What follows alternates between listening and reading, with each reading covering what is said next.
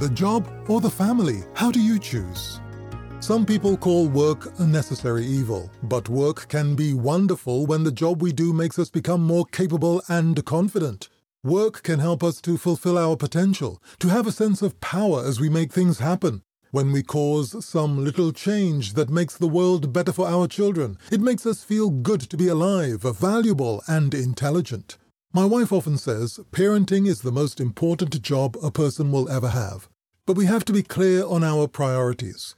Which is more important, the lifestyle and self satisfaction that comes with work, or the task and responsibility of shaping a human life? As we know, there are times when one has to take priority over the other. Our priorities will show in the choices we make at critical times. So, how do you prioritize?